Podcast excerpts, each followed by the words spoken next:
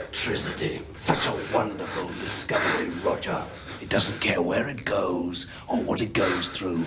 It just takes the path of least resistance. So why were you following me? I wasn't. Why won't you believe me? Long experience. So what do you say, Roger? All right. I was going to rob you. Try again. Why were you following me? I'm your watcher. my watcher. And that's supposed to mean something to me. Immortals. We know what you are. We've been observing you for centuries. Tell me, do you watch all of us? I think so. Did you watch Fitzcairn Yes. and MacLeod? Yes. Mythos? But we never interfere. Tell me more, Roger. Tell me everything.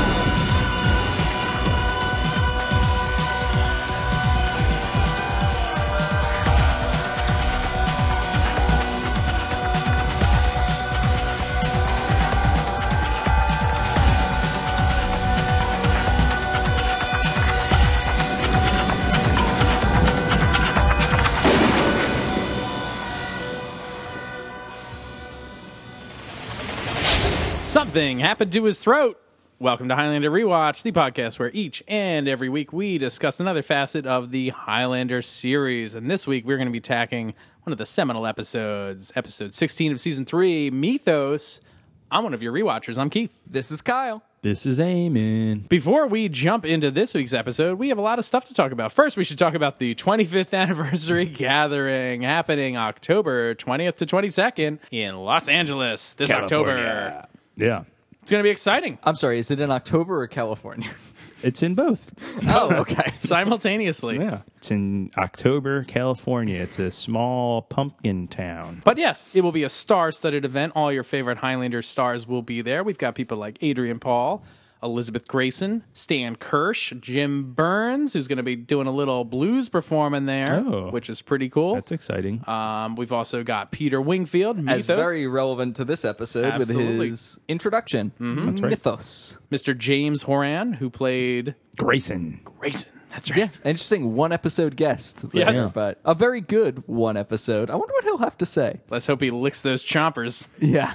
Yeah, yeah, yeah. So was Joe there when you were fighting in the sulfur fields? that looked You like asked that corn. question. And of course, at the convention, there will also be a menagerie of A glass menagerie. of classes. Uh, that's not what I meant to say. There will be a bunch of classes at the convention. Oh, okay. a bunch Including- of glasses. Because there'd be a bunch of nerds there. There'll be a lot of classes like Adrian Paul's Sword Experience. And if you just go to swordexperience.com, you can pick up your tickets for that event today. But also on the Highlander Worldwide uh, site, you can also, I think, get some tickets for some of the other classes being offered, such as Elizabeth Grayson's Fan Kata class, Efron McAsh's Knife Combat class, which is like the real deal, guys. Like, this is Stab stuff people that, to death. in an if you want to know how to alleyway. stab somebody and make them bleed out like a pig on the street, Like a pig on the street. I don't know. I was thinking of Street pig? street pig. I think you're. I think you're mixing metaphors. Maybe a little bit. Stuck like a pig. That's it. Or are you thinking of Bla- Babe 2, Pig in the City? That's it. Is that what happens to Babe in that movie? It's a weird movie. Yeah, it sounds like it. Babe, that'll do, pig. And Yeah. slit his throat. Oh my god. Anyway, Blade Two. yeah, Pig in the City. anyway, Efron teaches an amazing knife course, and this is the stuff he really teaches, like police officers and everything. Yeah, he Uh, teaches good stuff, not the bullshit we see. yeah, right, exactly. There'll be no pigs. Yeah. Uh, as we already mentioned, the Anthony DeLongis. I don't think we did. We have not. No. The Legends of the Supersonic Blade. Yeah. It's not really a legend. That sounds like a kung fu movie I made up, but Kyle got firsthand experience with that whip. that's true. Yeah, I got, you I got my whipped arm, I got my arm whipped. It was. It was intimidating. it was definitely intimidating. I was like, you know, my eyes are not far away from this. I would Yeah. love to keep them. but he's a, pro. true master. Yeah, Yes. Highlander worldwide. That's right. Head there today, HighlanderWorldwide.com, and pick up your tickets. And we can't wait to see you this October. yeah, you can see us there if that's any Yeah, visit us. consolation. Yeah, shake our Shout it up. hands. Yeah. Buy us You'll- a beer. Tell us we're great. If you have criticisms, keep them the fuck to yourself. And Leave us a five star review while you're at it. yeah, it'll right. be great. If you want to shake our hands, you have to give us a five star review. We'll stand over your shoulder and watch you do it. I'm kidding. No touching. That's the No bottom- touching. No touching. Also, this week before we jump into this episode, why don't we tackle a little reader mail from a few Listener. weeks back? Listener mail. You guys, you guys can listen to me read it if you'd like. Okay. We have no choice. There we go. We're literally a captive audience. Yeah. All right. So this is all regarding the episode Vendetta. V for the vendetta, That's right. Daddy. vendetti. all right. Uh, the first email comes from Jill S, all the way from Japan. And she says, Hiya, gentlemen. Eamon, Slan the Cat, is a wonderful character. Love him. That's weird. Why is she I mean, addressing that to you? I don't get it. Yeah, I don't either. I mean, you, you think he's pretty great too, but he just comes by. yeah. All right. But he just kind of drops in. Okay, fair enough. Very Maybe she's just a little but, confusing. I mean, yeah. it's an audio medium, so It's maybe she can't audio. always Maybe tell. it gets yeah, mixed up. that makes sense. Uh, she says, I really like the guess the episode from the YouTube comments, too. Um, Vendetta. I think Ken Pogue put in a fine performance. So did Tony Rosato, Tamara Gorski, Stella Stevens. Well, they all did, except maybe the poor guys playing the brothers. Watching it now, their expressions are sweet, and especially before things go bad, cheerful. The background music was too loud, though, and it did push me out. Uh, and coming back to Duncan is forced by normal relationship standards. However, I think love is hard to give up. Anne is in love with Duncan. That's the decision. They need time they can have as the gathering is at hand. Peggy and her love for Joey. Well, she saw the past through the, a rose tinted gla- glasses. I doubt the writers were trying to suggest a parallel. However, Peggy would have to ignore a lot about Joey to love him. The startled realization of Duncan's face when Richie leaves, that he's probably going to end up paying for all their drinks, makes me laugh. Keith, I think all the expressions, their physical acting, that's what made you like it. As you fellas said, though, the music choices are problematic. what do we got, Kyle? we got a little something from Zach O. Zacco. like Big O, the fighting robot. Hmm. Uh, hey guys, first off, I agree with Keith on Vendetta. I had a fun time watching it. However, the first five minutes made me think it was going to be fucking awful, but the Kilbasa's shenanigans won me over. I also thought the flashback was very well dressed. Listening to your podcast on this made me realize I was just excited to be watching an episode that wasn't mind numbingly bad. We just got past Shadows, Obsession, and The Lamb, all of which I hated. Wow. Wow. I really like shadows. Shadows. I don't know. I don't know if you're right. I like about the Shadows. lamb. Yeah. I'm, I don't love any of those episodes. I don't hate them, but I'm not. Yeah. I wouldn't be like, I fucking hate those episodes. Yeah, interesting. They're not my favorites. Yeah. My only thought on Shadows was the introduction of immortal, quote, magic. I'm not sure how I feel about it at this point. It wasn't well done in this episode, but I know that there's more coming. I just think if it's going to be used, it should be well defined with rules akin to immortality and the game. Otherwise, it's dumb. I agree with you. Like, it just feels unmoored from reality. As this guy's like, oh, my power is making you as crazy as me? Maybe? I don't know. I don't know. Good point, Sacco. Zacco. I just like saying Zacco. Wacko Zacco. Zacco. Eamon, what is the third bit of reader mail we have? This bit of reader mail is from Vince S. Thanks for writing it's, in again. It's, it's Vince. pronounced Vince's. Vince's. This bit of reader mail is from Vince's. Thanks for writing again, Vince's. I'm sorry. I like it. Vince's writes, "Hey guys, and Towley, or I mean Slan. I guess Slan does kind of sound like Towley from South Park. Do you remember him? I do remember him. Don't forget to bring a towel. That's right. You want to get high? I am with Keith on the Vendetta episode. All right. Oh, you're. get- so I see why you chose these ones. Yeah, 'Cause they're all Wait a for- minute. about they're all Vendetta. pro Keith. They are. Because every there clearly was an Emails. outcry in the fan community that I got shit on for liking that episode. And they were like, "We have to come to his We defense." must rectify this injustice. I thought it was pretty lame the first time around, but now I really enjoy it. That's right. Did you notice the ponytailed hair goon with the bat was the same actor who played the champ in the flashback from the fighter that Sully talked Mac into fighting? Eh. I didn't notice that. Good call. Good call. What was that guy's name? Does anyone remember that? Oh no, Nope. Wait, who is it? The fighter in the past. No. big guy. Yeah, he was a big guy. Also, and this may seem a bit controversial, ahem, ahem, but you guys wonder why Anne stays with Duncan, even though he treats her poorly at times. The bomb D. Hmm. It seems this happens fairly regularly in the real world. Girls going for guys that, shall we say, aren't super nice guys to them. I know, I know. I am preparing to be cabbaged after this email. Keep up the great work. Vince S. or Vince's. Vince's. Thank you for the email. Thank you Vince's. for writing again, Vince. Vince uh, writes us a lot and comments a lot. And we we really appreciate it. Yeah, Absolutely. We do. Thank you. I mean, it is kind of a, a trope. I don't know if it's true or not that girls like the bad guy. right. I don't know if we want to get into that issue on the podcast. We don't. No. But no, but it is a trope. Well, I think we Sure. can say that. Yeah. Well, also Max, like a handsome guy, he's got that ponytail and that slamming D. So yeah, Slamming D. yeah. For Duncan. There's a game called All Star Slamming D Ball. I'm sorry. Wait, what? it's, it's a dodgeball game. Okay. Yeah. It's called. All Star Slamming D Ball. And what's how is this dodgeball variant different? I have no idea. I think like the dodgeballs have like color around them or something. So it's, cool. that's very Oh, Yeah. lame. My roommate Alex, friend of the show, he he is an expert on uh, this All Star Slamming D Ball. Does he play it? yeah. He slams the D ball. He slams the D ball. But Mac is kind of like an all all star slamming D ball. That's true. Oh He slams those D balls when he's getting down to business. That's true. Oh, you can tell this is the third episode. Hey, All right. Are we ready to hop into this episode? Mythos. Mythos it is. The Methosilus Stone. Yeah, Hmm. look at that. All right, we are talking about season three, episode 16, Mythos. This first aired March 6, 1995.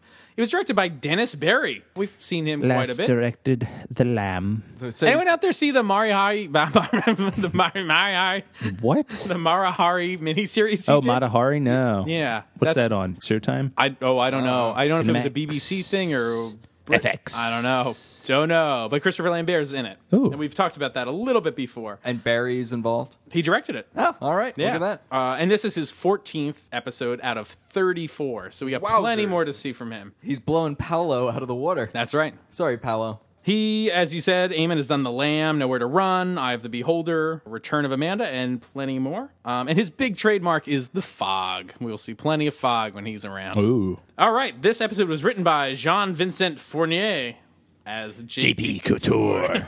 Uh, this is his third of three episodes he did. He also did The Vampire and The Lamb. Pretty Vampire's good really threesome. good. Vampire, yeah. Totally. That's Lamb. sweet.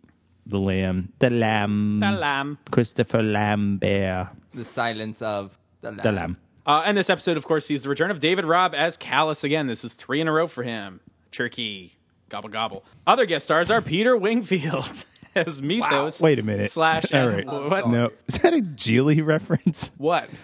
Turkey gobble It's a gobble. bowling It's a ref- bowling reference. Uh. son. Oh, okay. Bowling. You get three strikes in a row. It's a turkey. Sorry, Eamon, I'm, Gobble, I'm gobble. really into I'm- sports. I thought you Also- Oh. were referencing Geely. Also, how do you know enough about Geely to catch a reference to it? I love Geely. Giggly. That's giggly. yeah, Peter Wingfield. All right, let's special talk about guest. Peter. Uh, he is a former national trampoline champion. Anyone? What? I Excuse feel like me? Excuse me? Yes, he is. What does that Are mean? we playing two truths and a lie? No, he was bouncing around, jumping, doing flips, somersaults, all that stuff. Wow. Yeah. Uh, Um, It's in the Olympics now, I guess. So Oh, I didn't know that. and he got his doctorate recently, uh, his medical doctorate. Uh, more recently, his I think last acting gig was he was in like one episode of Beauty and the Beast, Beauty uh, and the the, reboot. Beast. produced by uh, Beast. Highlander writer Gillian Horvath. Wow. Uh, so that's probably why he was involved. Yeah. which is pretty cool. Uh, he had a cameo in X Two, X-Men United, Yeah. yeah, he was Striker's goon. I, that was playing in a bar, and I was like, "Holy shit, that's Mythos," and nobody knew what I was saying. No offense. To Uh, This Mr. is his Winfield. first of 22 Highlander episodes. So he's in quite a bunch. Um, he was also in the show Queen of Swords. He did some SG1. And then he did all the voice work in the Highlander video game that got canned. Oh, Like he, Oh, he was yeah. he was supposed to be Mythos and he was going to be like the narrator like Oh, wow. to That's help you awesome. it's like press the X button to do this and like give you all your in-game hints and shit. that's a shame that It's too bad that game got canceled. that never got out. Yeah, yeah, that would have been a lot of fun. And he also did some episodes of 24 and Caprica. wow. Those Mythos. are big shows. Big shows. Those are indeed. big shows. And then the episode description. Are we ready for this one, guys? Here we go. Immortal Callus is after Mythos, the semi mythical oldest immortal. He knows that He by only gets a qualifier of semi-mythical. Semi-mythical. Yeah. Uh, he knows that by taking Methus's head, he will gain the power of thousands of years and become stronger than Duncan. Duncan is determined to find Methos first. In flashback to Paris in 1920, Duncan runs into Callus, who has become a famous opera singer. Wow. We should talk a little bit about Callus more. Uh, in the last episode, we we talked about musical terms and the Callus cycle. And it's like, oh, a cycle is like a song cycle in music. It's neat that there's a musical term for this. Hmm. We should also maybe talk about Callus's name before we jump into this. So, Hmm. on one hand, is it a reference to Maria Callas, who's a very famous opera singer? Was Oh, I don't maybe know. the most famous opera singer. Interesting. Uh, or more on- famous, famous than Andre Bocelli yes, or Pavarotti. Pavarotti. Hey, puppy. oh boy. oh man, Uh, and then we should just talk about the word like callous. I think it- spelled different. Oh, like I think it's a C A homophone. L L Exactly. O U S. Right. that is also, I think. I mean, I think it works on both levels. Perfect. Could it be like cowlicks, like when your Cowlicks. hair yeah, like when your sticks hair up? Mm-hmm. is yeah, like me every morning when I wake up. I think that's what it is. That probably Yeah, is what that's it is. probably it. I That's when he think it's gets the that quick word. inning. Cowlicks. Yeah. His hair is Sticks up. bonkers. I only was picking up on like the the homophone aspect. That's like callous. It's like Right. lost feeling. It's hard and Yeah, like heartless and all that sort of Yeah. stuff. But I think there's a pretty clear connection to Oh yeah, Maria Callas. Also, in this episode, we're about to meet an opera singer that's named Maria too. So I think Hmm. that's very interesting. And I, didn't know about that person because I'm an uncultured swine. that's yeah. right. A- Eamon and I should are- cut you open with, Yeah. with a knife on the Like- street. I'll I take think stick Efron knife class. We're the unwashed. Should we jump into this episode? Le We Douilles. should. All right. Open up on a bar called Nosferatu. I like that sign. Is this a real bar? Do you think? The neon Nosferatu. I Yeah. don't think Thought it was so. cool. I know in the script it was supposed to be a different location, so I don't know if they found this place. It was originally going to be called the Red Balloon. Oh wow. How many red balloons were there though? Were there ninety nine? Yeah, about that I think. Okay. Yeah. Nana. Sorry, Eamon. No, I like it. Oh, no, I like it. I like the, how the faint person. That, no, I like it. but anyway, it was originally supposed to be called the Red Balloon. The Red Balloon. So they actually had to go back because we'll hear that Joe talks on the phone at some point with Mac about like, oh, there's this club they saw him at Nosferatu or whatever. They had to like go back and ADR some of that stuff because they shot all those scenes when the show was in Vancouver. And so those were shot like months prior, and they had to kind of blindly write some dialogue for Joe to say about this stuff. And then, of course, through time, the script changed, and they had to make some changes in post to that. Wow. Makes sense. Interesting. So Callus is like pacing around trying to figure out like this is very like evil villain like what can I do to like crush the villain or the the hero? Uh. Yeah, and it's like got that weird noir thing again with like the voiceover. Effectively, Yeah. it's weird. so he comes to the conclusion that if I get Mythos, Mythos. right, Why? because he's the most powerful, maybe not po- most powerful, but oldest immortal, hence maybe the most powerful. I just want to hang on this for a minute Hang in there. because I did not understand this central plot element of the whole fucking thing because this comes up a lot and it's being put in multiple people's mouths. If, if he gets Mythos, he'll be able to beat Duncan. He'll be able to beat Duncan. He'll be able to beat Duncan. He also already beat Duncan, kind of. That's the problem. It's like, why does he think he needs to do anything but find Duncan? Right. Right? Like, all he needs to do is fight Duncan. Also, Duncan wants to fight him, but like, it seems like Callus is up to this. And in the meantime, he's beaten Hugh. That's he's fair. Yeah. theoretically more powerful than when they fought the last time. Yeah. So I guess I was just confused about this plot point. Hmm. For me, the thing I was thinking is like it almost feels like there should have been an episode between these two things where Duncan manages to get the upper hand on him and he's Right. like, I need to reconsider. I mean- but that doesn't happen. Maybe we're Yeah. just supposed to assume that their initial fight in the opera did not go as like swimmingly as Callus thought it would, even though he seemed to be winning. that it was like he handled Mac. Yeah. It's- like I mean, he really beat him handily. He doesn't get hurt in that fight, and he runs Mac through with his sword and then throws him off a balcony. like things went great. Like I really great. I just don't know what to say. Like in terms of murdering someone, like the only reason he didn't take Mac's head was luck. Mac was fortunate that there were people around to stop him Yeah. from going down and taking his head. So I, I don't know. I just don't see it. Maybe Callus doesn't think he can orchestrate the same set of circumstances again and wants like an extra feather in his cap to remove all doubt that he can beat Mackie Poo.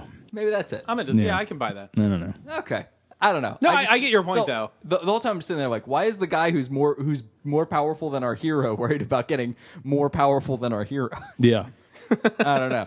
So anyway, Callus leaves this club, and there's a watcher presumably following him. Uh, makes a phone call about like his whereabouts and all this sort of stuff. And this guy's name is Roger. Anyway, Rogier. Rogier. Callus like ends up Getting him. getting him. Yeah, he, he like And hides. and takes Callus him like down. bat Calluses. Yeah. Bat cows like somehow I- because they're like following him, and then all of a sudden Callus is behind like a tree. Yeah. I tried so long trying to find a permutation of Batmac for Callus, and I couldn't come up with it. nope.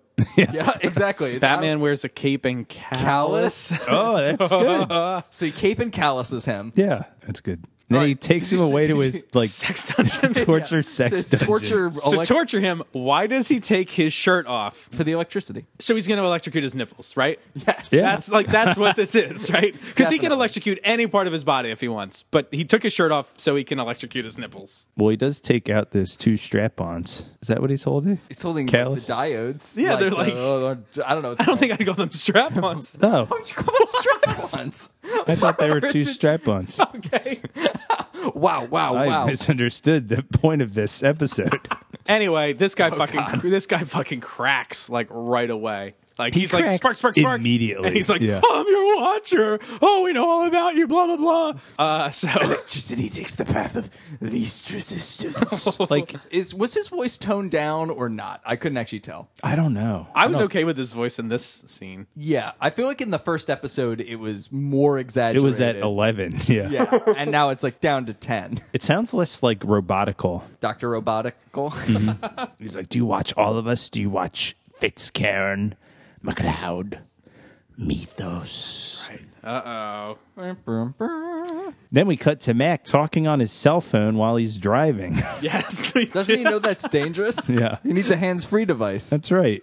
So I have a note here that it says, I think we first saw this cell phone in the episode Prodigal Son. Also, the fact that I can remember a detail like that now because we obsessively watched makes me sad. Sorry to my past self that I turned out this way. like, I'm like, as soon as I saw it, I was like, oh, we did see that cell phone before when he makes the call on top of the roof and, to Beige Watch or whatever. It's like, fuck me. God damn it.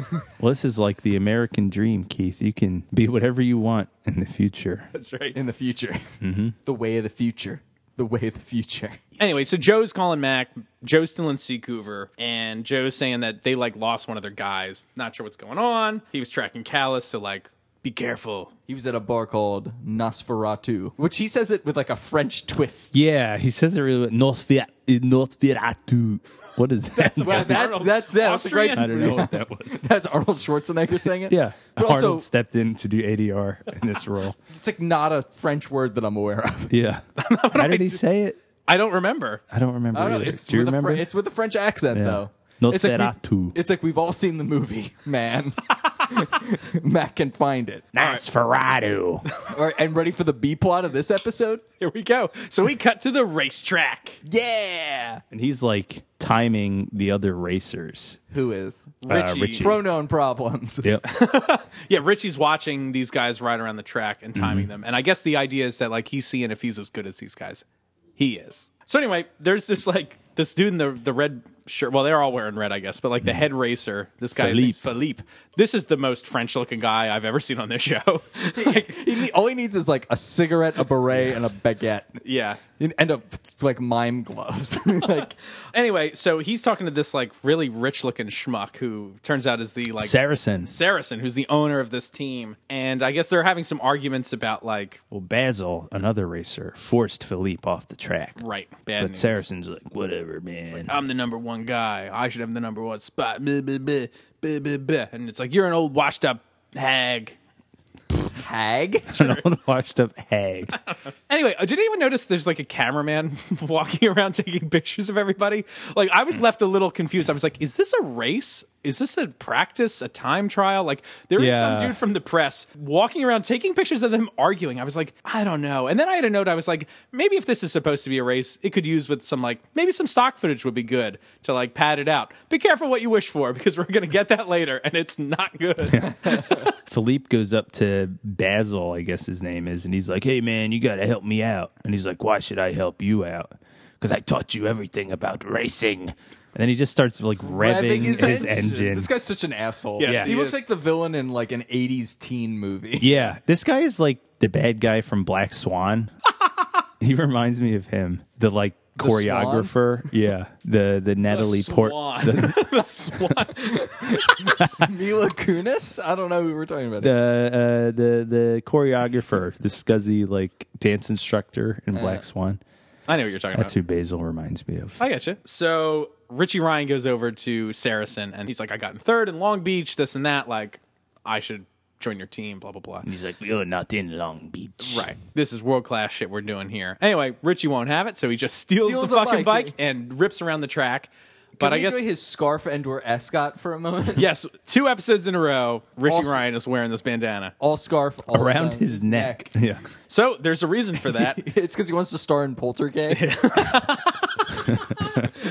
this is Stan. This is Stan Kirsch's personal touch. He came up with this. Really? He thought he should wear it, but it's an homage to director Dennis Barry, who wore that while he directed. Yes, That's Oh. That's funny. amazing. And so he thought it would be funny if he wore it. So Well, that's Uh, My roommate came in while I was watching this, Oh, no. and he saw Richie with the thing around his neck, and he was like, "Why does he have that around his neck?" Good question. That's the first thing he noticed. Uh, so Richie tears around the track. This catches Saracen's attention. Well, obviously because he stole the bike, but I mean like his speed catches it. So Saracen starts timing him. Richie, I guess, proves that he's got the goods to be on this great. team. You can So- do it. So Saracen's going to let him race with them. Oh, I have a note here that I think is going to get brought up a little later. Like this whole racing plot in this episode, eh, like is so stupid But- and has Yeah. no point. I mean, I think it's neat that they were clearly writing these episodes all together. Like these must have been really been written kind of as a group because they set up stuff earlier. Yeah, the racing thing comes into play in, In a Song of the later Executioner- episode. Yes, but I think it's neat that like in the past episode, the, the very last one we watched, Richie talks about he's like, "This is all me. I'm a good racer. I can do this. This is just my talent. This should be my career. This is my break." But the thing that he's like not considering is this like. How fast can I take the turns? How tight can I take these corners? Blah blah blah. It's like it is his immortality that gives him the edge because he can do things like he can take things to the extreme, as we'll later find out with him. Like the immortality still does give him an edge, but he doesn't realize it yet. Interesting. I think that's an, a neat little thing. Yeah. I like that it's like not spelled out right away. Like when he said that to Mac, Mac's like, "That's not true." It's like now we see it play out, like that he's able to race different than other people. Right. And maybe he'll have a conclusion about that later, which I think is cool. Breadcrumbs. So at this point, Saracen kicks Philippe off the team. Right. Because like Philippe's still being upset about everything. He's like, You're done. You're off the team, you old hag. Did anyone think this was gonna become part of the callous plot? Yes, because every time somebody is disgruntled with one of our main characters, Callus like swoops in to weaponize them against McLeod and company. Right. Yeah. No. Yeah, Not I this didn't know time. if that was done intentionally or if there was ever an option for this to play out that way. It's like, oh, like maybe that's left over from an earlier version of the script where Callus was more involved in this racing thing. I'm not really sure, but I was like primed and ready for like this guy is now going to become the villain or, or like a pawn for Callus or whatever. But that doesn't shake out that way. Philippe is more of a bishop. All right, so we cut back to the jazz club, and Mac is there talking to Gerard, the bartender. Stocky The bartender. neo Nazi bartender. Oh. Sorry, that was extreme. But this guy's got a look. yeah. So Max asking about Callus. He's like, was he in here? Blah, blah, blah. You'd know him. He's got like a scar. He's got this like crazy fucking voice. And the guy's like, I don't remember anybody with a crazy voice. And it's like, you have a fucking crazy voice, Yeah. ADR idiot. Like, because his voice does not match his body. Nope, not even a little bit. But there is some jazz music playing, and a woman is singing a song, which causes Mac to have a flashback. Right. I thought this was kind of cool the way this was shot. Like, I don't think they've ever done like a song transition like this before, or have they? They did the transition into the tuba or whatever, right? Or the horn. Oh, in right. Vendetta. The right? tuba. The tuba transition. but this is like the lyrics of the song. yeah. Yeah, which I It's think is pretty pretty cool. cool. Also, did anyone find it like a little eerie? Like this is a little David Lynchy, like the way it cut Yeah. between them. Like I thought it was Mac weird. is like watching the singer sing, and then there were like flashes of the other person singing. Like it went back and forth, and then it finally like landed on the. Uh, but I was like, ooh, this is like unnerving somehow. I thought it was cool. yeah. Yeah. I liked it. So now we're back in 1920 in Callus's house. Where are they? Gay Paris? Gay Patty. I'm still confused on Mac's timeline in the 20s. Somewhere in the 20s, he's back in Seacouver. I don't know when that happened. With that serial killer. Yeah. yeah, I don't know when all this goes down. We really need to map this one out. In any case, he is Map, map. escorting the beautiful Maria to Antonio Neri. Neri. I don't know why I Very- said it with a French accent. I think he's Spanish. Yeah. to his party because he's a Yeah. very famous opera singer. And uh, who is at this party? Well, they're walking around, and then as they go up the stairs, oh hey Picasso, Yeah. oh hey Duncan. it's like, oh my god, Whoa, you know Picasso? Oh, a little bit. oh, just a bit. I do not like this really at all. This like really pulled me out. This weird Picasso plot. plot, yeah, the Picasso plot where they meet each other on the stairs. it resolves shortly after when Picasso goes down the stairs. okay, so, let's we've all talk got about our Picasso. moments. Let's talk about Picasso. I don't like this. I feel like a show like this would very much be tempted to do things like this. Like, oh, Yeah. let's have them run it like Forrest They Gump do style do it later, don't they? a little bit. I'm a big fan of them not interacting with like historical stuff. Like I don't want this to be like Forrest Gump where he meets like every president and goes into outer space and all this stuff. No. Yeah. They're just normal people and they are part of history, but they're not like the history. You know what I mean? Like th- I don't know. That their role is just like everybody else's. It's Yeah. more interesting. I'd agree. I don't want to see them pal around with famous people. You don't want him to uh, Hugh to go cook for Truman. Yeah. All right, so they, they go upstairs and the opera singer starts singing. Matt gets the buzz, and it turns out the opera singer is Mr. Callis. and then fucking Maria What is just this? busts up in and starts singing. She's making her break. She's got to go oh for my it. god. just starts singing along. I, I, I just said rude. yeah. Rude. this is the kind of thing. that gets- Duncan's rude girlfriend interrupts the performance. is it his girlfriend? Uh, No, I don't think so. Because Yeah. Callis asks very soon after. He's like, "Are you guys Right. banging around?" Yeah. Yeah, that's Banging the around. quote. Yeah, this is the kind of thing that gets you kicked out of a party. Yeah. but- like, oh, geez. Oh, we all came to see fucking Antonio Neri sing. And then this you young, almost la- said it. young lady So uh, ruins it. This is weird. Also, did it look like their lips weren't synced up to the Yeah. recording? Sometimes. Little yes. bit. Especially Callus's lips. Yeah. Occasionally, I was just like, wait, what? Must be hard to like act, sing opera. Probably. Yeah. Yeah. Especially because most people, even if they've sung, they haven't like emulated what your mouth looks like when you sing opera. Yeah. Like Yeah. it's a thing Mm-hmm. unto itself. But they have a little uh, duet. And after this, Callis and Mac are reintroduced to each other essentially, and Mac just wants to go. Yeah, he's, like, just I'm done with this. Callus is like, my friend, the past is gone, forgotten. We all changed over the years. I know I have, which is bullshit. Yeah. Uh, She's like, oh, I didn't know you knew each other. He's like, Mac knows everyone. Right. Which is, I guess, calling back that Picasso joke. and he's like, Yeah. I lived a cloistered life. Ooh. Yeah.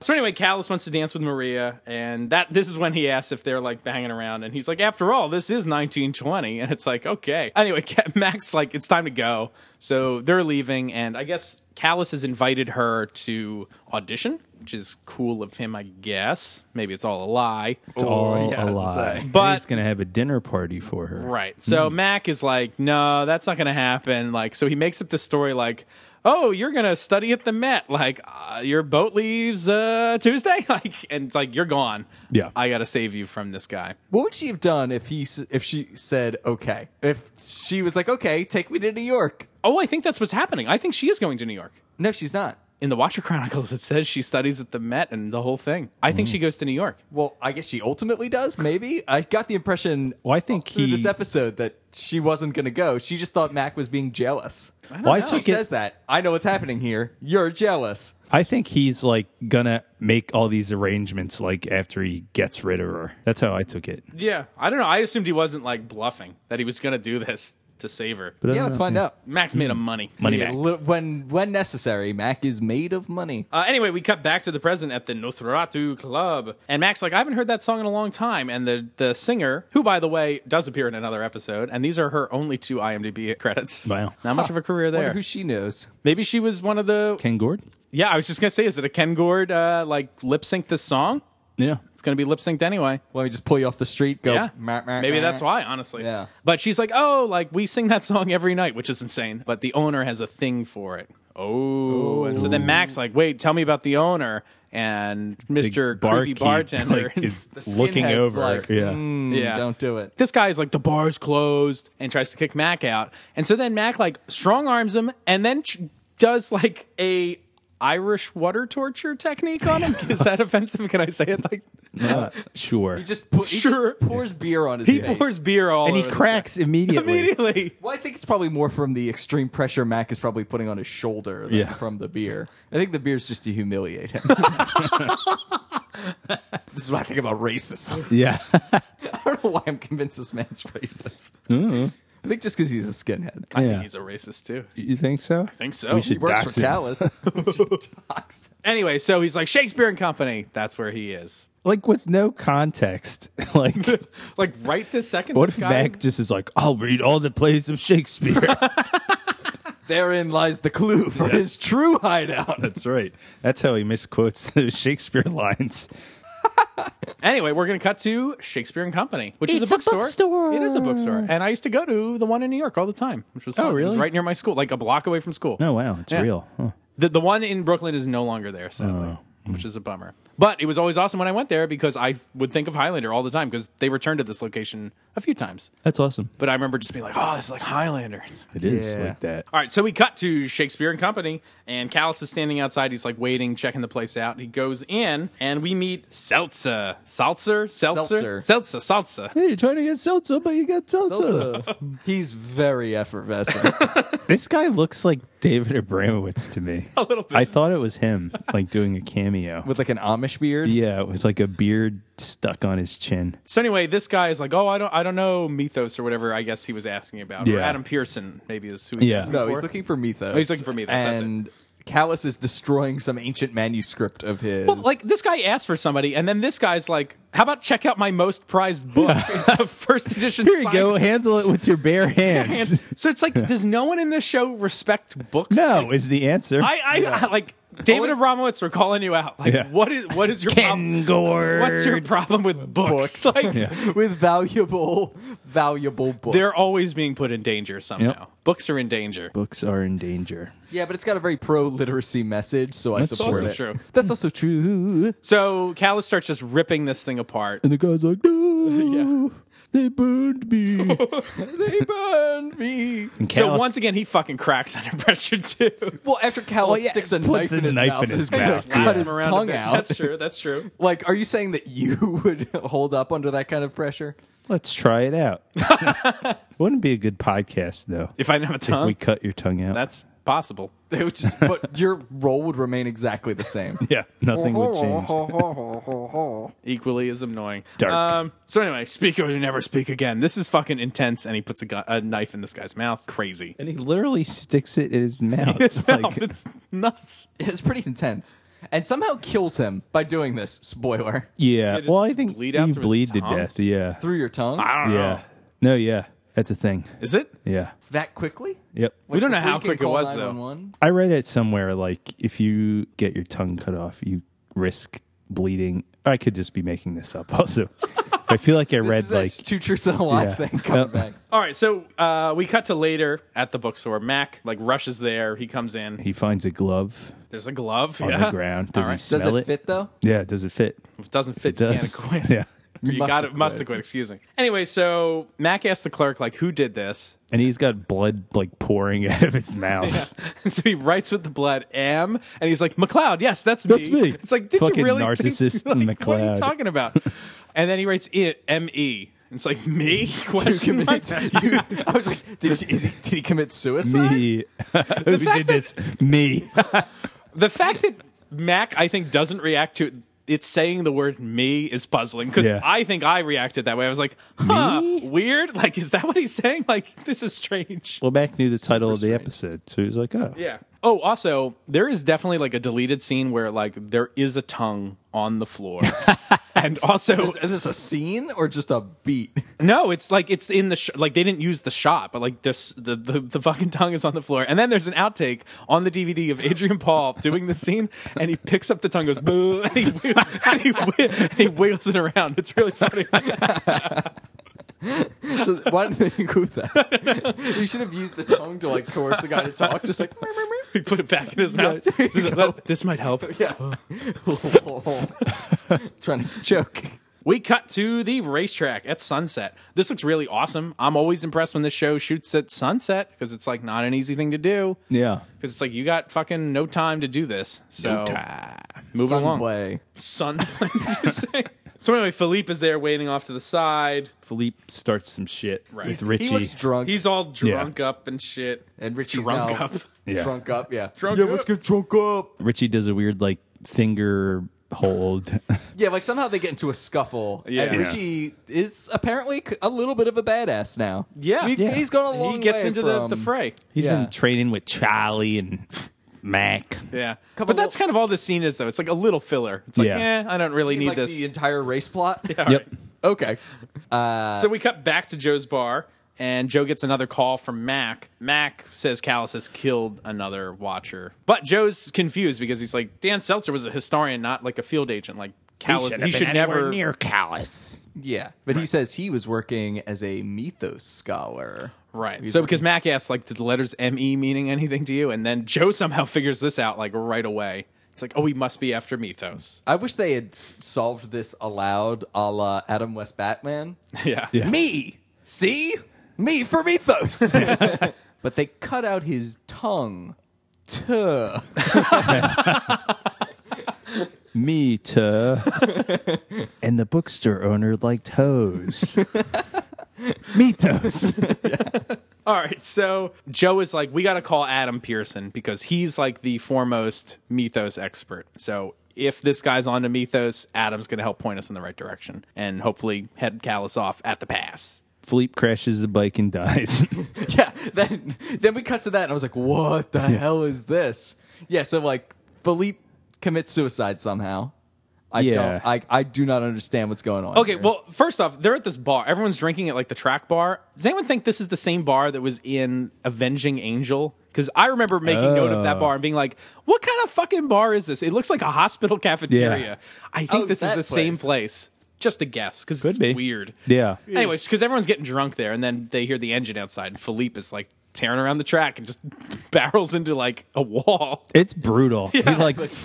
flies off. Yeah. I like when he dies, like he has enough strength, he like hits the ground and he's like, I, his I have helmet to off. take my helmet Yeah. off so everyone can see my face so they know who I am. And oh, now I'm dead. just good. So that's a fucking bummer. Yeah. Uh, honestly. yeah. I just don't know why it happens though. Yeah. Like, I- I don't know. what's going on here? What's the point of this? Yeah. Why does he have to die? He does nothing. They introduce this character. He's apparently not a good racer, and then they keep him around so they can kill him. It's also I feel like it's like a bummer that Richie's like I'm glad that Richie gets on the team, but like it At do- what cost? Yeah, like it makes it a little weird. It's like, hey, Richie, you got on this team by kind of getting somebody fired. You didn't like, you kind of cheated to get on the team. Like you stole, you know what I mean? Like it's not like you got recruited or anything. It's like, Yeah. I get the gumption and I kind of respect that, but it's like, I don't know, man. Then you humiliated this guy. Yeah. And now he's dead. And now Like, he's dead. Like this doesn't feel good. Like No, it does not. Killed the most French man alive. So back at the jazz club, Callus is talking to bartender skinhead guy and finds out that Mac's he's on his trail. Right, he spilled the beans. I was expecting Callus to kill this guy right then. Yeah. Yeah, me too. Yeah. Chaos really back to lays off on this guy. Yeah, go back to work. You gotta wash those glasses. Got a business to run. Callus's neck scar is gross. And he's fondling it. Yeah. He's just like, he's just like "Ugh." yeah. It's really disgusting. Uh, so we get a flashback to Paris in the 1920s again. I like the transition here. It's a transition to like from Callus's neck scar to her red necklace, essentially. which Yeah. I Yeah, think to is cool. It's Maria's good. red necklace. Yeah. She is coming to visit Callus and take him up on her invitation for an audition. Right, but she still says she's going to New York City. Yeah. Yeah. I think this Maria is a good looking lady. Yeah, tell me more, Eamon. That's it. What do you like about her? I like her winning personality. So this is the Eamon fanfic. yep. Callus caressed her neck firmly. In a moment, he and tried to more strangle her firmly. And more firmly. until the grip was as hard Yeah. as he was. yeah. All right, so Sorry, that was Callus is like pretending to seduce her, and then just Starts shows to strangle her. yeah. So clearly he is not forgiven McLeod. no, not at Or all. has he changed? Luckily, Mac busts in. Also, her like getting choked. I just have a note here that her acting is awful. Sorry, Eamon. That's Your okay. love of your life. I didn't actually notice. I'll have to then watch it Mac again. shows up wearing a cape. Yeah. like it's, when he shows up, he has a cape on for like one second. I'm like, holy shit. I'm way into this. I'm like, you got beefcakey Adrian Paul like in this like tux, and he's like marching around with his katana. I'm like, his this cape. is awesome. Like, this is crazy. So then a fight starts. I did not remember how amazing this fight is. It's great. This is Opening credits worthy fight. Yes, it is. And I think at this point in the show is my number one fight. Saying it right now. Number one. Number one. So let's talk about what happens here. They're moving all over this space. Like Mac is like sliding on the ground. and, All the like- sliding's cool. Yeah. Yeah, and they're like progressively stripping off their tuxedos as they go, and they keep on like Yeah. hopping over Yeah. rails. At some point, then they're like tussling, and Callus hurls Mac through a window. Yeah, like a, a glass door or window or Thing, yeah. something. Yeah. And they're fucking like strangling each other on the ground. Or not. Yeah. they're, like, they have they've their got their swords. Swords, yeah. yeah. But it seems Their like swords are Callus has strangled got together. Mac Yeah. down for the count. But then Mac reaches over and grabs one of the shards of glass and fucking slices Callus's neck. It's Yeah. brutal. Yeah. It and is. like And the sound Callus makes is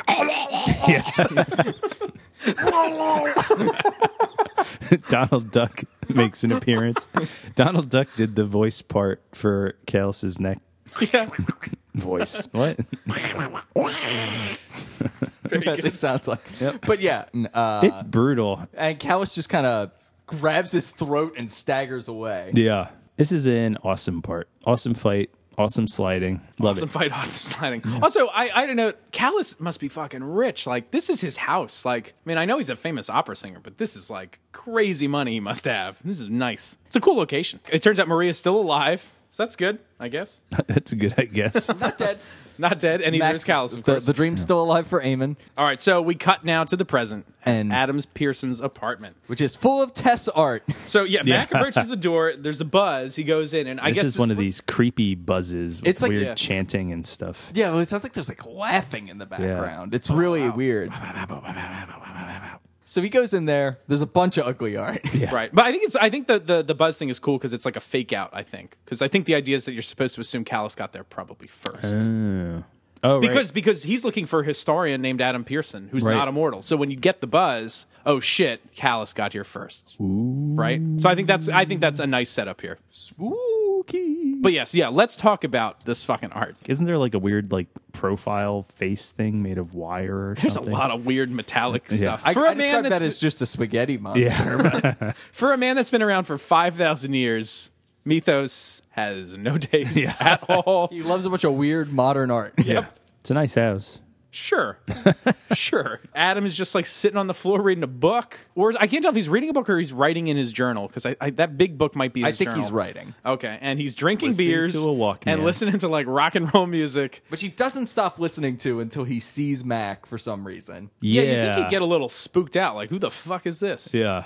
Oh, but he knows he's coming, doesn't he? Oh, Because right. Joe's called him. Right. Right. Right. Right. So right, right. that's why he's not scared, probably. yeah. Good point though. But if Joe called him, he probably also said, "Oh, by the way, Callus, Callus is also coming. Anyway, so our introduction is like Adam Pearson or whatever, and he throws him a beer. Yeah. Mikasa Sukasa. And then Mac is like, Mythos? Like, what do we think of this? Like him figuring this out. Do we think this is? I thought it too was easy? fine. I didn't mind it really either. Yeah. I kept struggling in my head, being like, "Is this bullshit?" I don't know. I give it a pass. I think the circumstances warrant Mac making this guess. sure. I'm fine with it. Also, could be a little of that buzz juice working. Buzz juice. Yeah. Get that buzz juice. Buzz juice. Like maybe Matt can sense the oldness or something. Yeah. You're so old. You so old age play. You're, The other note I have about his apartment, I think the apartment is my least favorite thing about this episode. Like this, I like this episode a lot. The apartment bugs the shit out of me. Like it's so ugly and ridiculous. Uh, but part of me kind of also just wishes it wasn't this. Like he's a guy that has like surrounded himself with like art and all this. You know what I mean? Like part of me kind of wishes it was like a dump. Like somehow that seems maybe to fit Why? better. He's a guy that just doesn't care. Like this, maybe not a dump per se, but like I don't think it should be this fancy. Like he just seems like a Joe Schmo guy. I mean, that's a lot of what Mythos is. He's just a dude. He's drinking beer, eating pizza. I'm just a guy. Hey, Mythos, Guy. one of guys. Uh, I don't know that there's a reason to think that. I don't. Know. Are you a fa- uh, are you Oh, I'm in not saying I favor of like this it. apartment? No, I mean, I just don't have an opinion on it, really. I mean, him having a nice apartment full of art seems appropriate. Like, I'm surprised it's not more historical pieces or like Bronze less Age shit. garbage. Yeah. Doesn't You he know, have like but- a weird like marble like relief statue or something? I think he leaves that one there. Yeah. that one came with the house. I feel like they just found this and were Oh, like, yeah, yeah, yeah. Oh, this is cool. We'll do this. Also, they didn't know Mythos was really going to be a reoccurring character, Right. so I Yeah. feel like if they had known that, I think they would have made some just more conscious decisions. I don't think they made conscious decisions about this apartment. I think they were just like, we need to have a place for him to live, fill it with stuff. Right. Um, so we cut to a little later, and we're at still at Adam Pearson's apartment, but Callus is there snooping around, but Mythos is not there, of course. But outside, near like in a park or whatever, near Mm-hmm. like a canal, Mac and Mythos are walking around having an interesting talk about Walking, like talking. life Sorkinen. yeah, Sorgening. Uh, but Mac is like, I guess, kind of asking, like, hey, like, have you figured it out in 5,000 years? And of course, Mythos hasn't. He's like, eh. I just like the subverted expectations, like that you probably thought I was like older and like had a beard and would be all wise and shit. And then, like, he's like the opposite. He's like very young. Like, he's, he seems to be younger than Mac. Yeah. And like a smartass. He kind of explains his plan that, you know, it's good to be a myth in charge of looking for myself and I make sure it never happens. He also points out it's been 5,000 years since he took his first head. and he doesn't remember what happened before that. Wow, that's crazy. That's crazy. So that's like an interesting thing about like memory, too. Like, how much can your brain hold? Yeah, the rest of it's just gone. It's just gone. Immortals must have better memories because I can't remember shit that happened like a month ago. when he made that comment, I had a funny thought about like recontextualizing what the flashbacks even are. It's like maybe these are less memories for Mac when the flashbacks happen and more like triggers. Like because the, the flashbacks are always related to the current plot in some way. So rather than Mac like having a fond memory of something, it's like these current events like jolt something that's like buried deep in him that happened 300 years ago. That's I don't know if that's that's not really what it is, but I just thought that was a fun way that you could maybe Yeah. look at this I like that. also, funny thing, do you see that while uh, Mythos is walking around, he has like a rolled up piece of paper in this scene? That's the script because he was still working on those lines. Eh, Wait, what? but Dennis Barry was like, you can't have the script. And apparently, Peter Wingfield was like, no, like Adam Pearson's like a bookish dude. He'd probably have like a pen and paper all the time, so it makes sense. but he just has the script in his hands and in his pocket the whole time. Wow, that's amazing. I'm impressed that they liked him enough to bring him back. they loved him. And he hasn't fought in 200 years. Yeah. Meanwhile, Callus has been in his apartment and he like finds the diary, I guess. He's Yeah, like the- looking through that. Also, we, can we talk about the orb that's on? Yeah, it's like a like Spencer's gifts. Yeah, like, orb. Orb. Or is it like that orb that President Trump put his hands on? yeah, it might be like that. It's very strange. It's like black with like rainbow lights on it, just Yeah. spinning around. I think that's like one of those balls you turn on when you're dancing, and like all the colored lights go on. You know what I'm talking about? yeah, I That's do. actually what happens after this in the fanfic that we're Yeah. about to write. Mac and Callus and Mythos. yeah. Are you here to fight? No. I'm here to dance. All right, so we cut to the racetrack, and Richie, I guess, comes in second in this race. And Basil gives Richie some like shit about like taking the inside turn, like too tight or whatever it is. This again connects really not to the plot at all. So it's just kind of a bummer. It's just this, This- like this B plot is Richie's totally just disconnected. off doing He's on his island. thing. Yeah. He's trying to escape from Richie Island. Although I will say, while this doesn't relate to anything, I guess I do appreciate that Richie does have an arc. Yeah. Which is nice. Like, this is not Richie being a used car salesman for one episode and then being a music producer for a fucking other episode. Like, Yeah. this is Richie in three episodes in a row wanting to be a racer, starting a racing career, getting on a team. Like, there are things happening to Richie. It's not really related to other stuff, but like, you could pull all this stuff out and it's like kind of cohesive. Yeah, I guess. I just don't know what Philippe's doing. Well, Philippe's dead. He's not doing anything, but Basil. Basil. Basil. All right. he's, So. he's freshening your breath and adding a lot of robustness to your red sauce. robust. Mythos, is, Robusto. Mythos, Mythos is coming back to his apartment, and Callus is there waiting for him. And I guess Callus explains that he's like, "Oh, I found your diary." He's like, "I couldn't decipher the hieroglyphs," but he's Yeah. like, "The ancient Greek was very intriguing." Or whatever. Yeah. I thought that was really cool. I was Yeah. like, "Awesome." yeah, because uh, we discussed from the Watcher Chronicle that Callus is old as shit. Yeah. So, So then they have a fight.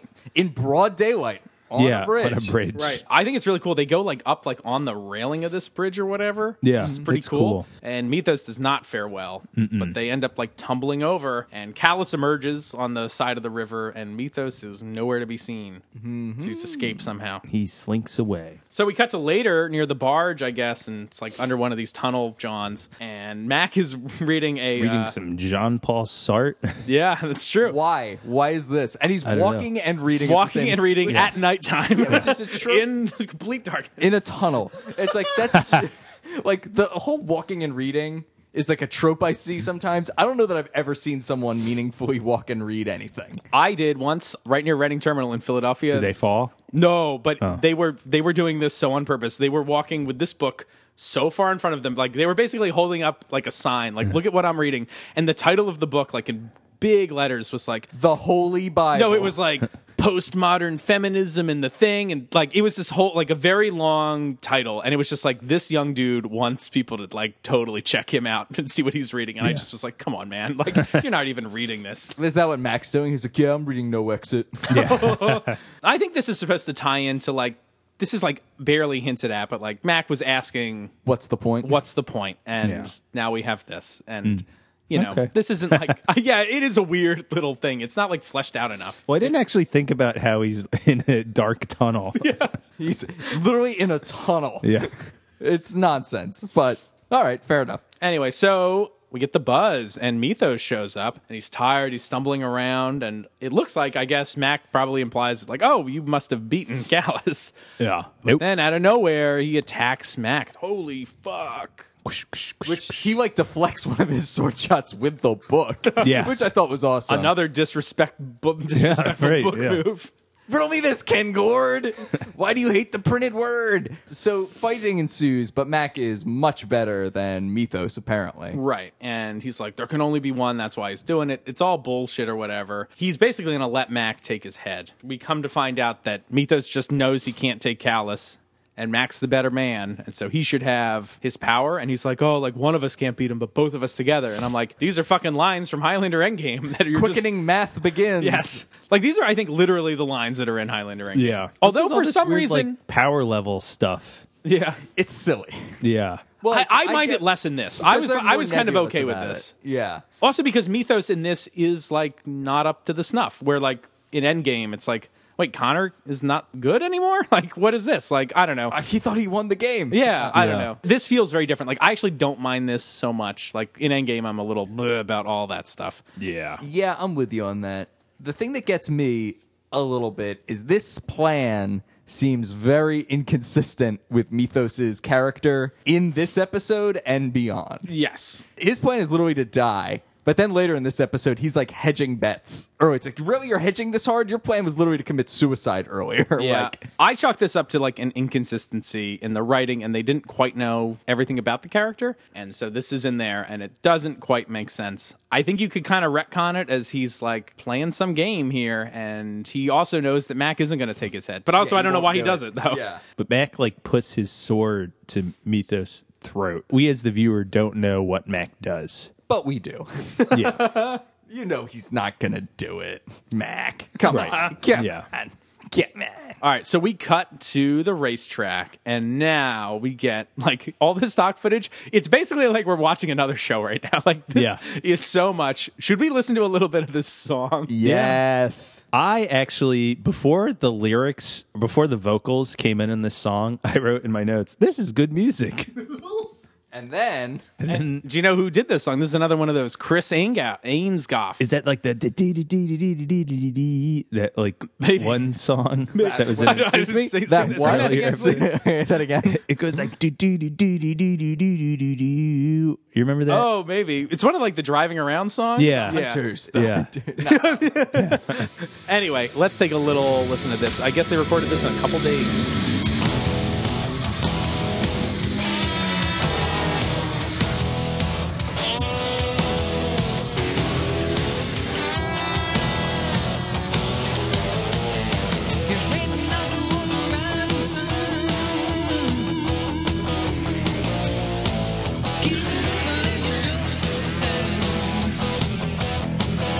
All right, so that's that song. I agree. Like the song helps the scene quite a bit. If they had some other music, I don't think it would be that hot. That's just me. What if, what if there was like some? If they had like the regular score under that, or what, what if there's like some MIDI Sydney Boucher? there we yeah. How would that fare? Anyway, we get to watch like a Queen bunch of song? yeah, a Queen song would be nice. Maybe just the guitar solo from Princes of the Universe. Stick that in there. Yeah. Anyway, this goes on for quite a while and is quite boring. It's like intercut with like six different motorcycle teams. and I believe they got all this from like some gas company. I think they say on the special features that like some local like or some French like gas company or racing company gave them all this footage to use as like promotional stuff. So that's how that all shook out. Anyway, Richie gets pushed off the track by dickhead Basil and ends up like crashing. I was a little confused about how the crash happened. At some point, it just looks like Richie slams on the brakes or something. I don't understand what's going on there. I don't either. But he wipes out and he's all pissed. He throws his helmet on the ground because he sees like the bike is wrecked. They were in first and second place. Correct. And it's because I guess Basil didn't want to be in second place. Yeah. And Richie fucking takes a dive. This looks pretty brutal. Yeah. Not as brutal as Philippe.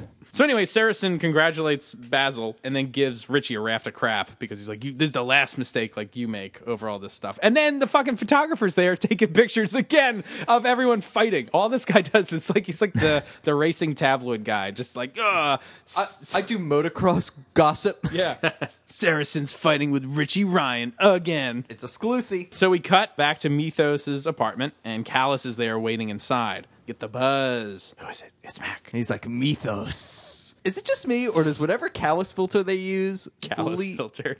bleed over into Mac's voice for a Oh, second? does it? way. I, Mac's response sounded very strange to me, and that's what it sounded like to me. That wouldn't be surprising if they were a little, little sloppy with the audio there. Yeah. I'm going to have to rewatch it. Fight time, and so they go outside onto another bridge. Yeah, that's the thing. How many bridges? I had two notes here. First, how many bridges are there? and before that, while they're still in the apartment, my notes just say, wreck some art. Yeah. Wreck some art. They clearly like weren't allowed to wreck anything in this apartment. Like Callus does this weird flourish before he runs out of the door. This fight is awesome. I have a note like like Yeah. I think the sound effects are great. Like they've been doing this new sound effect during the sword fights where every couple sword fights, it's almost like this electricity sound. It's like zzt, like it's not like a lightsabery thing, but it's like it feels like their hits are charged in some way. And it's not like there's no sparks or anything coming out, but it's But like they got like a power up. yeah, I don't know. Yeah, I don't know. It's co- I think it's really cool. this is a good fight. It is, but like going over bridges is the theme of the fights Yeah. in this episode. Yeah. So they tumble again. Then they're fighting in front of some warehouse, and then the police show up. What's going on here? Ooh, Mac gets away, but then Mac Callus hides like Yeah. ten feet away, and the police saw like didn't the police see any of this shit happening Yeah. or no? I guess not.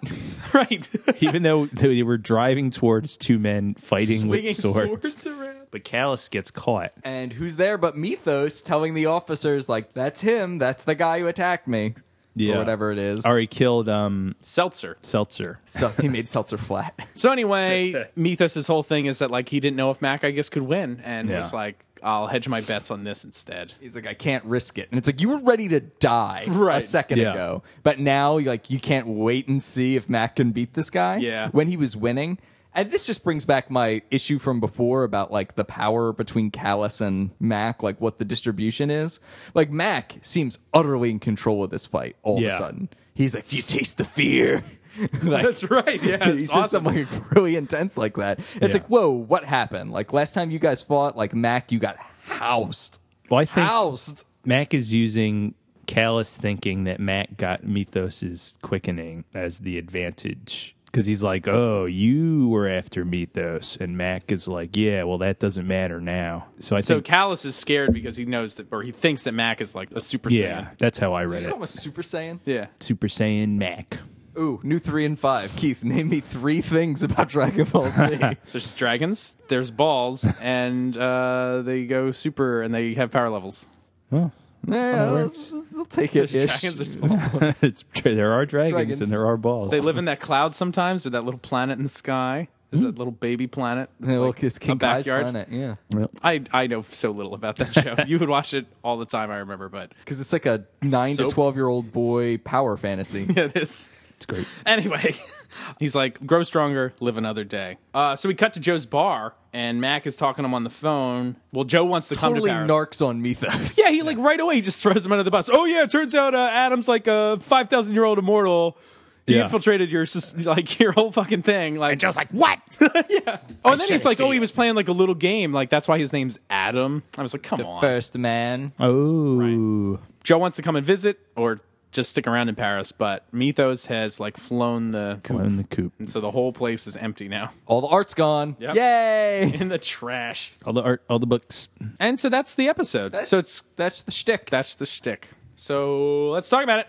This is a fun episode. The fight scenes are all great in it. Yeah. There's lots of good stuff there. The flashbacks are most excellent. I loved this episode. I did too. This is a really good one. I really liked Mythos. I mean, he's a great character. He's very Yeah. charming and so handsome. He's very handsome. I liked his my. He is He is introduction. handsome. Like Oh yeah. it's been a while since I've seen him, and I was like, man, like I know why all the ladies like you. He's got like a Richard Gere look going on. He does have a gear gear quality, gearitude. Uh, I, I I really dug this episode.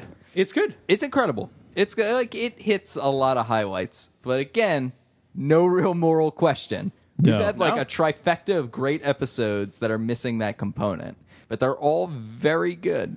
So Yeah. what what is it about it that these episodes tap into that is still decidedly Highlander, but is leaving out this moral question thing? Well, they're like using the mythology in cool ways, and I think it's the villain. You know It's- how good he is. because both of these last two especially have like really strong supporting characters as well like they're character driven like people are doing things and they make sense Right. you know Yeah. what i mean like that sounds silly but there's characters you're invested in their motivations you understand why they're doing what they're doing and it plays out well Mm-hmm. like and it's reinforced by good performances and it's shocking that a lot of times that's not the case, but they nail it on these episodes. Like the enmity between McLeod and Callus is so strong and so well executed. Yeah, they're doing all the best Highlander stuff. These episodes have had really good flashbacks, not like lazy flashbacks. No, very true. The opera thing, the opera fight with McLeod and Callus is awesome. That's amazing. Mm-hmm. That's Yeah. so good. It's so badass. E-, They're just firing on all cylinders, They with are. the possible exception of the Richie motorcycle subplot. Yeah, e- Honestly, even that this- drags the whole thing down for me. Yeah, Yeah. it's a bummer. Like, also, it's weird because the Richie subplot doesn't even resolve.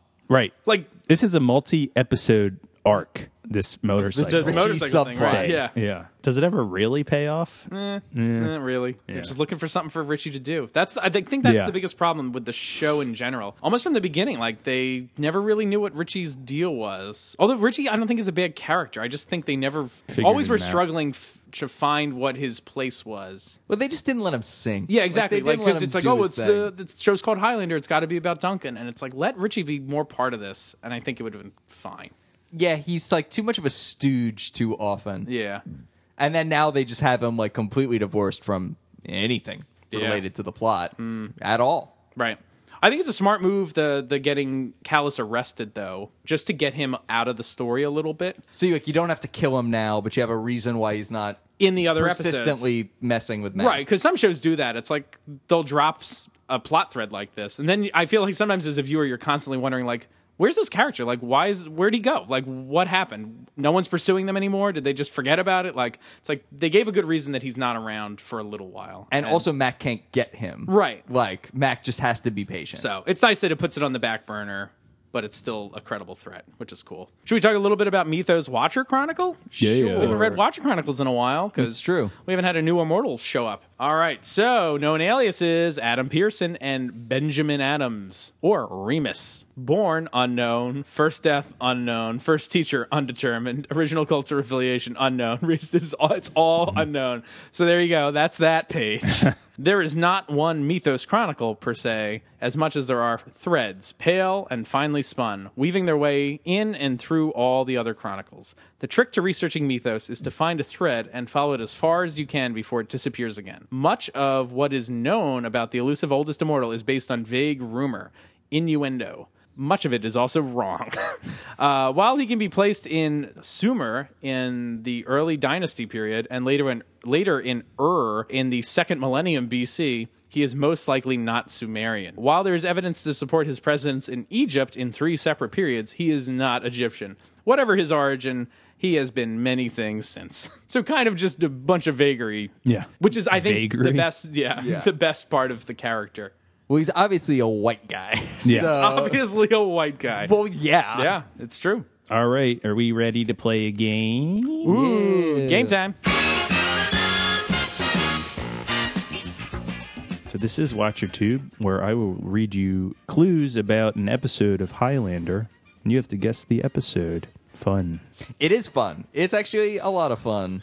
Yeah. fun, fun, fun. Fun, fun, fun. Are you guys Daddy ready? Took the T-bird away. Mr. Amon, how do we play WatcherTube? So I have culled uh, some viewer comments from the website YouTube on episodes of Highlander, and uh, each round Keith and Kyle will have to guess which episode it is, and they get uh, one guess per round. Play along at home. See if you can beat Keith. I want to point out that every time Keith and I have played this game against each other, I've gotten the first two correct, and then Keith has gotten the next two correct, and then one time Keith won and one time we tied. Ooh. So I've like blown is- substantial leads Hmm. every time we've played this game. This will be no different. I've shortened this one. This is only going to be three rounds. Ooh, that's bad for you, Keith. It is bad for me. Question the first.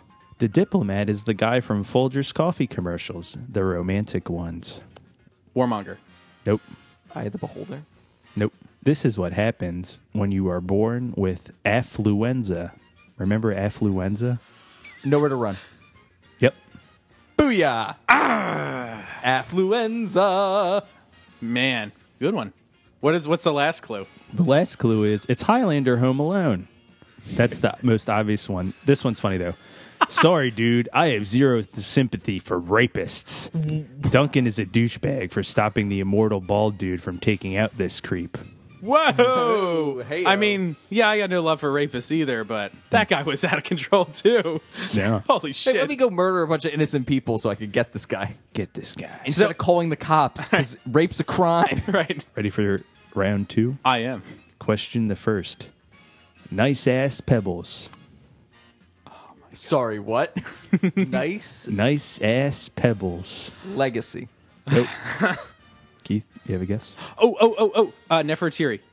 Nef- Uh, uh, uh, uh, You guess. That was your guess. I think I speak for all of us when I say I wanted to Ne- see uh, those Pharaoh's daughter. boobs. Pharaoh's daughter, Yep, that's the name of it. that's Damn it! I, already couldn't- I, did that kept, clue. I was like daughter of Egypt. Shit! we already did that clue. Ah! The Nefertiti's. Nefertiti's. Oh my god! What are the other nice clues, ass Amy? pebbles. Man, ass Peebles. huh? What's her name? Peebles. Yeah, yeah. That's the- it says nice ass pebbles. The other the other two clues were Maurice likely has a concussion and Matt gives him a bottle of wine. LOL, maybe he's hoping he'll die. and then LOL, an extraordinary woman, because she tries to control men with sex, she's good in bed, then becomes a crazy bitch when she couldn't get him to do what she wanted. That's the worst kind of woman. Oh, who my. writes this stuff? Other than that, it was a very interesting episode. Wow. Wow, wow, wow. That's crazy. Yeah, that's Crazy Town Frolics. So, Kyle, you've won, Yes. but we're going to do the third round anyway. All right, let's do it. going for the clean sweep. Round for the first. Round for the first? Oh, boy. He comes from the continent of shut up.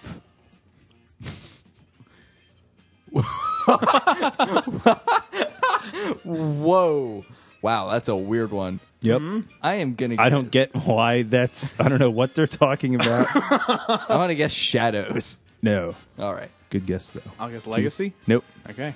Round two. Another of Charlie Chaplin's daughters appears here Carmen, the nightclub singer. Vendetta. No. Oh no. That's not it. I don't think that's the name Ah, of it. damn Actually, Eamon, let's check. Is ah ah. The That's it. No. Okay. Oh, you did get it. Okay. The famous Highlander episode. Uh, it's actually called parenthetical Keith sex noises. any guesses? I- just I- guess. Just guess. Any guess. You guessed Vendetta. There's no point in not guessing. I know, but now I'm blanking on just other episode Oh, I see. names, so it's okay. All right. All right, round three. It's unfortunate that they didn't do a method spinoff. Even if they wanted to do it now, much time has passed and Peter has aged. Oh, Mythos. Mythos. Yep. You got it. That Oh, so one's funny Carmen because was- they said method. Method, right? Oh, um, by the way, all my notes say method because every time I type Mythos, if I forgot to capitalize the M, it would just change it to method. The Method Man. Very good. So Keith, you prevented the shutout. I appreciate that. Yeah, sure. Yeah. Uh, guys, should we talk a little bit about the behind the scenes action on this episode? There's some good Probably stuff. should. Yeah, yeah. One of the things that I got lucky with Mythos, it's 5,000 years old. There's no way of playing that. What I opted for was to try and give the sense that he was very kind of low key and just said stuff, you know, stuff about, yeah, yeah, I've been on stage with Caesar and the Rolling Stones, it's no big deal. I wanted to suggest that he was saying things but he was also not saying a whole load of other stuff. That there was, there was just so much history that he had that yeah, all the details were kind of kind of casual and trivial. And I tried to not play anything very intensely, which then left him open as a character. That as things developed, both on the page and between the rest of the cast and me, you could actually bring in lots of things because I hadn't defined him. It's one of the things about TV: you don't start playing the character knowing all the information. You know, there is a sketch, there's a suggestion of who the character is and where the character might go if you get picked up for the second season. He's a very ordinary kind of guy, and you can see how he's survived all this time. He's very unobtrusive. And that's what made him such a great character is that you never I never trusted him. I never knew I never knew what he meant. I never knew how serious he was. So, some final thoughts on this episode? It was great. This is a pretty good episode. I it gets bogged down by the motorcycle stuff. It's just kind of a nothing burger. But the other stuff is amazing. The flashbacks are strong. The fighting is some of the best we see anywhere in this show.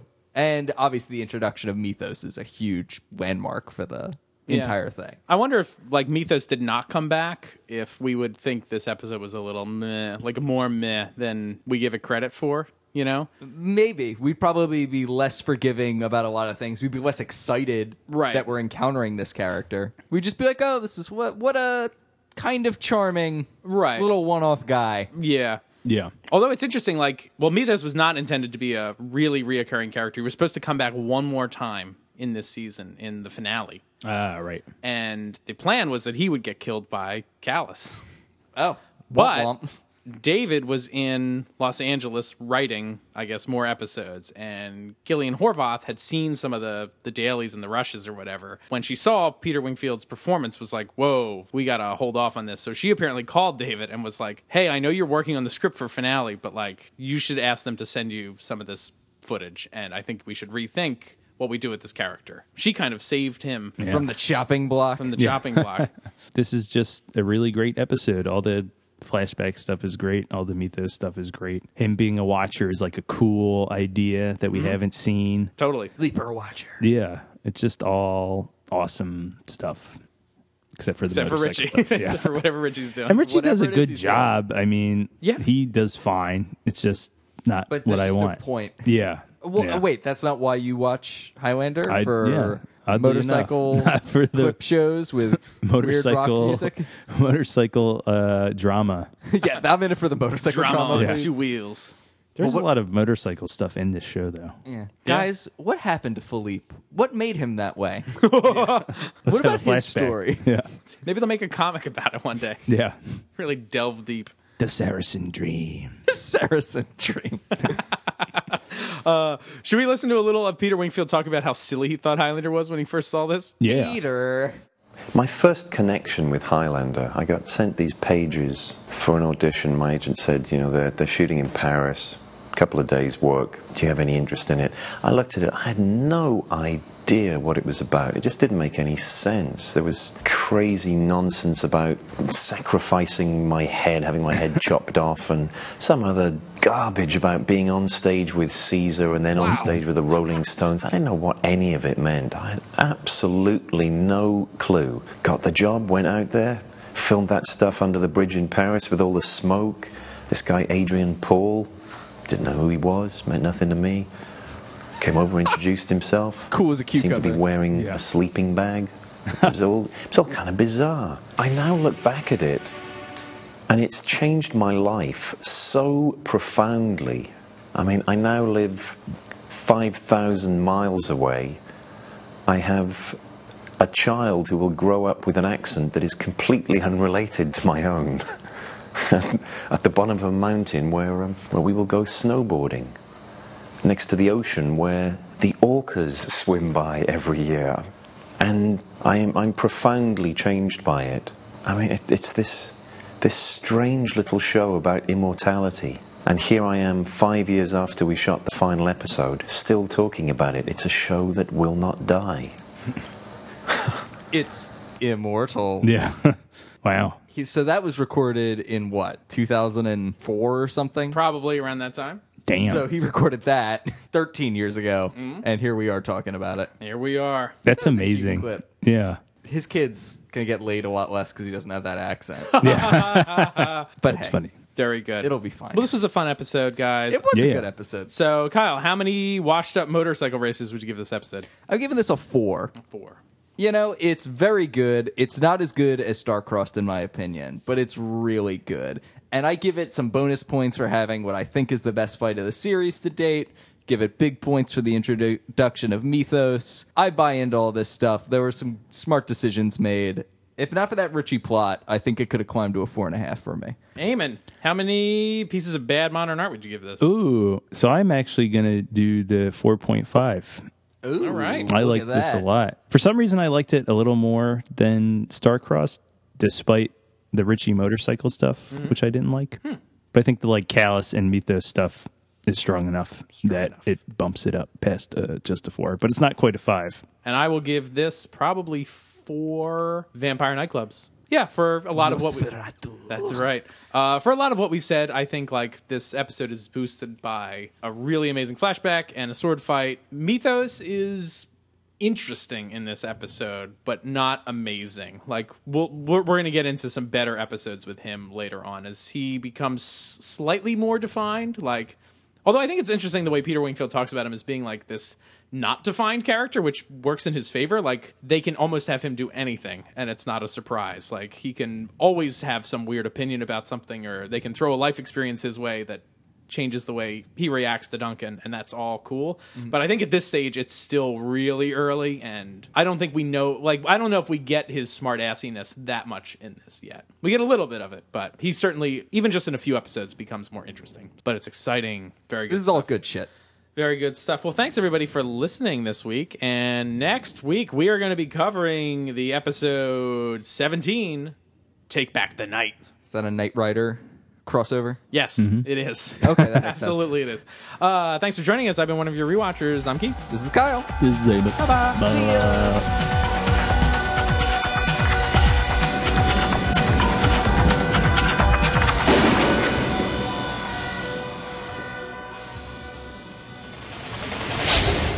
That is at Club Nord Aldi. Aldi. He's a club Aldi. Oh, Club also- Aldi.